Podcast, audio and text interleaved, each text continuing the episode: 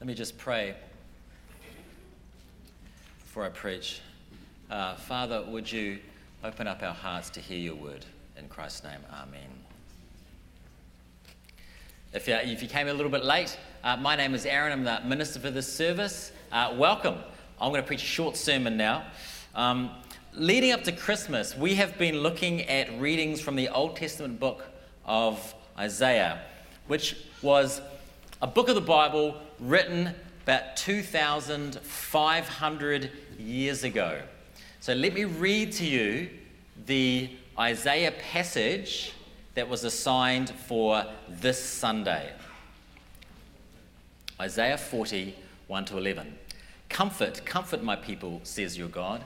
Speak tenderly to Jerusalem and hear and cry to her that her warfare has ended and her iniquity is pardoned, and she has received from the Lord's hand double for all her sins. A voice cries in the wilderness, Prepare the way of the Lord, make straight a desert, a highway for our God.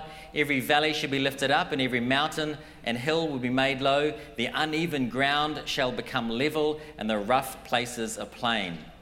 And the glory of the Lord shall be revealed, and all flesh shall see it together, for the mouth of the Lord has spoken.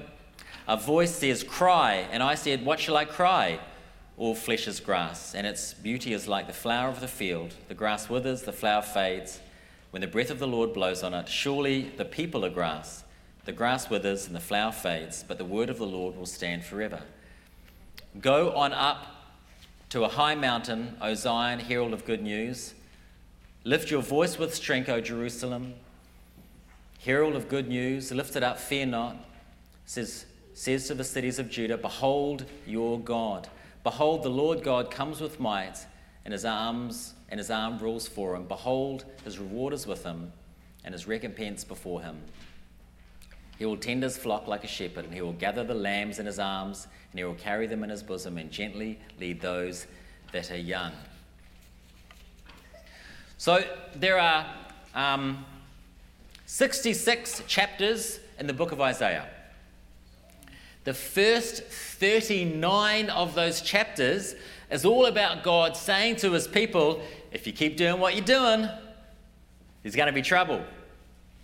Basically, the, the, the, Hebrew people had stopped trusting God. So God keeps warning them, warning them, warning them. 39 chapters of it, like we would warn children to not touch uh, a hot stove top, but they don't, and trouble does come in the form of another country, Assyria, invading them, and their world is in ruins, just as God had warned. That's the first 39 chapters of Isaiah. It's pretty bracing stuff. But chapter 40, the one we're looking at today, our chapter, there's a significant change in the message from God. And it's not, I told you so. It's a word of comfort. It's a word of hope to a people who are broken and grieving. Now, I know what you're thinking. You're thinking, come on, mate. Just, I want you to talk about baby Jesus. It's Christmas. Talk about baby Jesus. Like, why are we looking at this 2,500 year old bit of writing here at Christmas? Well, for this reason. Um, this is historically, for hundreds and hundreds and hundreds of years, been a classic pre Christmas reading. And the reason is this because one of the jobs of Old Testament books like Isaiah is to point us to Jesus, to help us understand who he is. And Isaiah's message to the Hebrew people is actually, and to us, is actually foreshadowing the Christmas story. And you'll see that as we go through it. Okay, so that was a little bit of a preamble. Let's get into the details of God's message to these people. And God has three things, He has three things to say to His people in chapter 40. The first thing He says is a word of comfort. Verse 1 Comfort, comfort my people, says your God. And He doesn't just say comfort, He doesn't just say comfort, comfort, comfort, comfort, comfort, comfort. He actually says comforting things. And the most comforting thing he says is in verse 2 the Israelites have received from the Lord's hand double for all their sins. They've received double for all their sins, which doesn't sound very comforting, does it? That doesn't sound like good news. That sounds like a bad thing. It sounds like God is going to punish people twice. It's not very comforting. But it's actually saying the opposite. It's just a lost a bit in translation. You know, this was originally, originally written in the Hebrew language. What it's actually saying is it's God is announcing that um, what the Hebrew people, their sin, their, their stuff that they did, which was terrible, God says, I forgive you for that. I forgive you. And this line, received double for their sins, in the original language is a word picture. It's describing a piece of paper doubled over, folded over exactly at the halfway point. So the bottom half perfectly covers the top half. Remember, it's a word picture. God's forgiveness completely covers their guilt. It's a lovely image of forgiveness.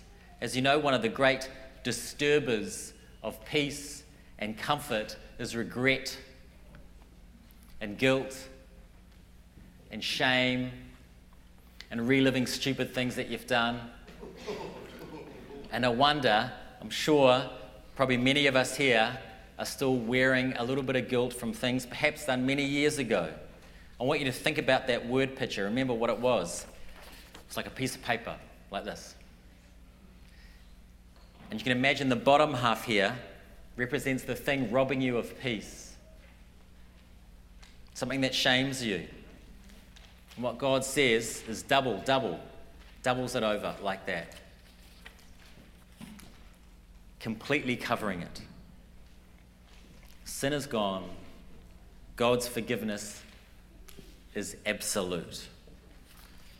That's what God spoke in comfort to his people, and it's what he speaks to us. This is what God can do for you take away shame, take away guilt. It's not something we can do for ourselves, no matter how hard we try.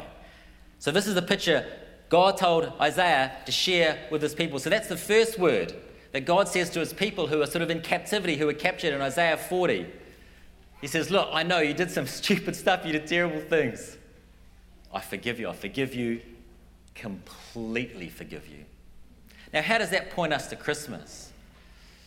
What's that got to do with Christmas? You know, the, the astonishing fact of Christmas is that God became a human. But why? Why become a human? It's a great question, right? Why not just turn up as a spirit? Why not 2,000 years ago did God not just become like this disembodied voice saying cool stuff to people? Like just everywhere. Like cool stuff, right? Jesus said cool stuff. Why not just say Jesus stuff, just, you know, mysteriously from out of nowhere? That would be memorable. Why did God take on humanness, on our, take on our humanness?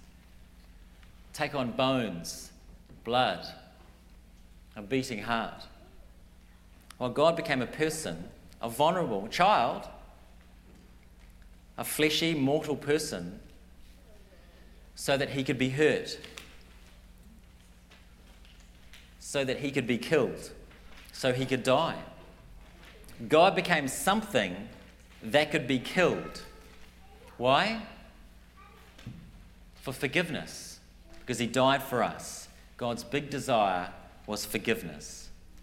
That's how this points to the Christmas story. So let's keep going. So that's the first announcement forgiveness. The second announcement is about the majesty of God verses 3 to 5. It's up behind me, I believe.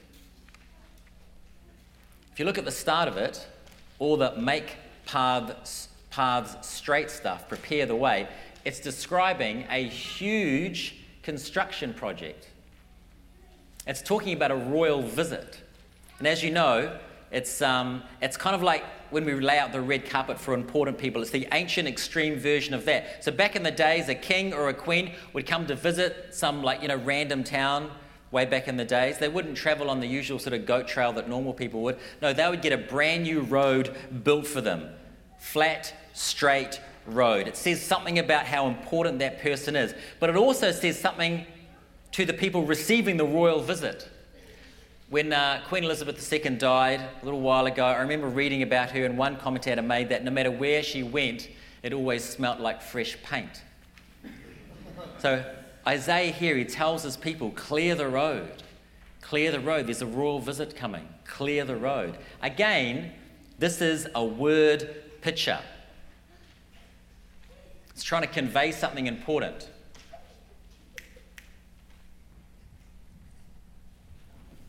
He's saying, remove the rubble between you and God. Make the paths clear. Deal with the things between you and your Creator. Things like pride, things which say, I don't need God. I've got my life kind of covered, thanks. Where do we need to clear things out of the way? What rocks or stones are in place need to be gone for you to make God a meaningful part of your life?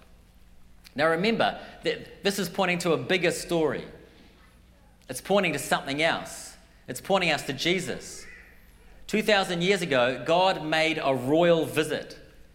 He was born into this world. Later in our service, one of the readings is the story about the wise men who bring gold, frankincense, and myrrh. And we're so familiar with the story, we don't realize that, gee, those are really odd gifts, aren't they?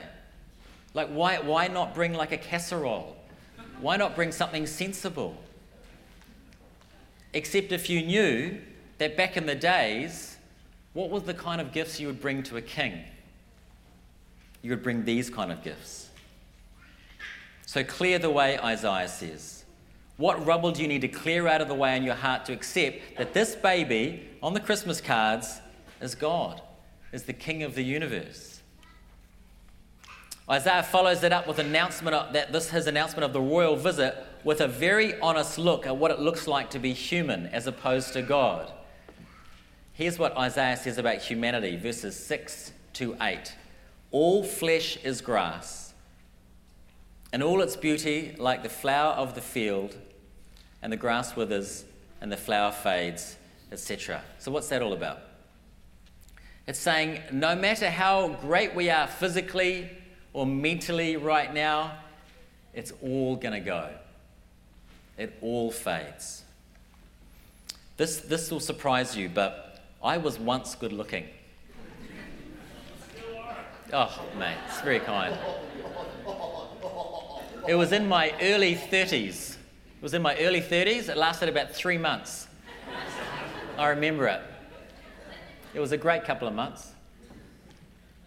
But these things fade, don't they? It all fades. It all fades.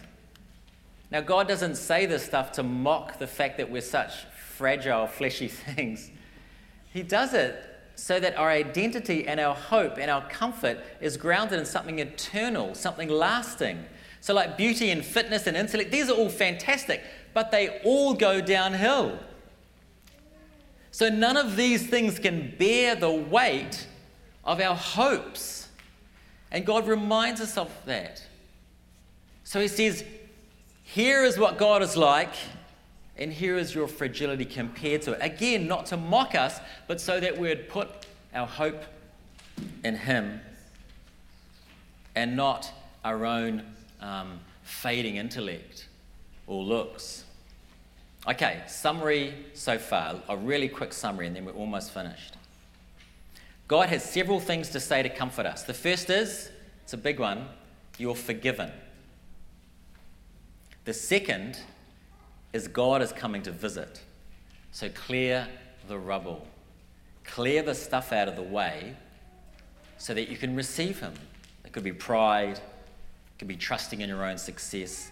Clear the path. Now, thirdly, and very quickly, the third point of the passage is this this king who is coming, let me tell you about him. This is what Isaiah says. Verse 9 Behold your God. It's a great line, isn't it? Behold your God.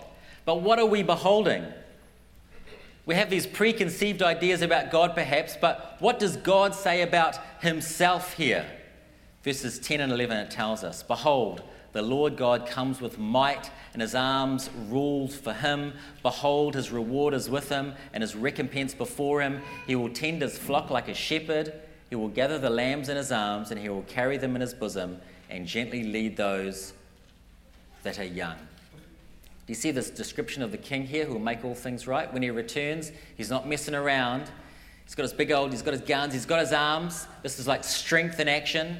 God's going to roll up his sleeves, he's going to get stuff done. But in case it sounds like he's just some fierce military style leader, remember verse 11 and he will tend his flock like a shepherd.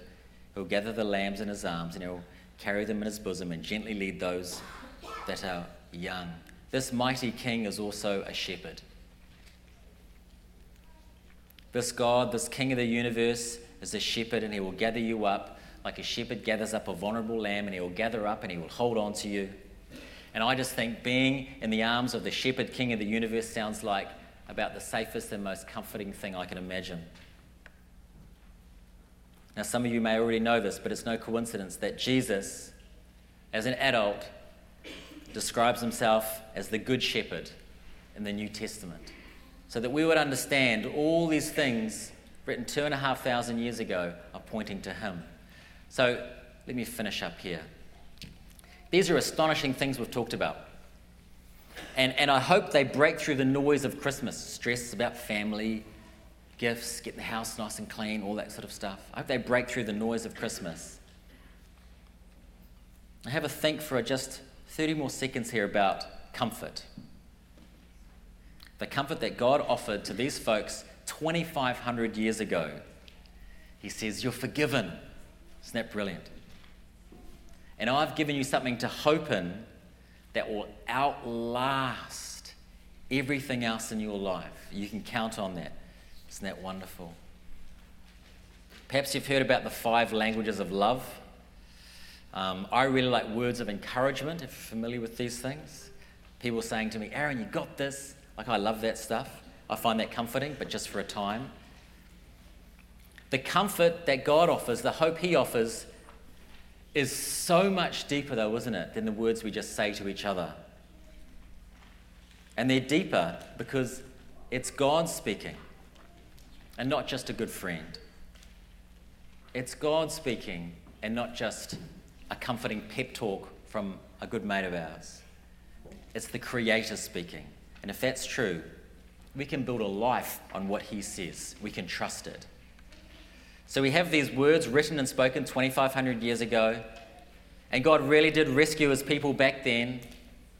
I remind you again that that rescue was just a dress rehearsal for the much greater rescue that came with Christ. God, in his strength, but in vulnerability, came as a child, Jesus, to offer us comfort and hope and forgiveness, and there is nothing else that can come close to that. Now, if you are new to these kind of conversations, what do you do with all that? Perhaps you're thinking, it would be good to sort of clear a little bit of the rubble out of the way because I've got some issues, I've got some problems with what you're saying. I understand that. If you'd like to hear more, to think about this stuff more, clear some rubble perhaps, if this sounds great, um, stay in touch with our church. Come and have a chat to me.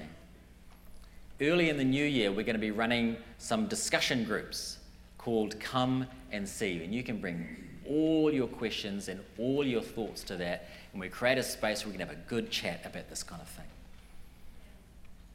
Okay, I'm going to pray now, and then we're going to get on with some more carols.